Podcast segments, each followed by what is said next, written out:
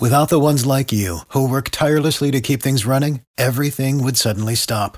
Hospitals, factories, schools, and power plants, they all depend on you.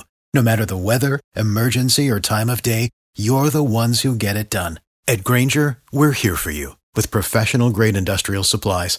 Count on real time product availability and fast delivery. Call clickgranger.com or just stop by. Grainger for the ones who get it done. Are you really sure you want to send your kid off to college? I mean, look at what colleges are today. Look at look at the national embarrassment that Emory University has gone through over the last week because of a spineless president who wouldn't stand up to crybabies. Maybe you think Marquette would be better. Oh, that's a fancy name to put on a diploma, isn't it? Marquette University. I wonder if they have any professors at Marquette that aren't bedwetting liberals. Well, they had one. His name was John McAdams. John McAdams posted on his blog something he heard about a liberal professor and a philosophy class. The subject of marriage came up, and a student wanted to argue against gay marriage.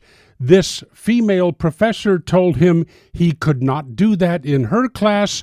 If he wanted to argue about gay marriage, he could drop the class and get out of there. So John McAdams posted this story on his blog.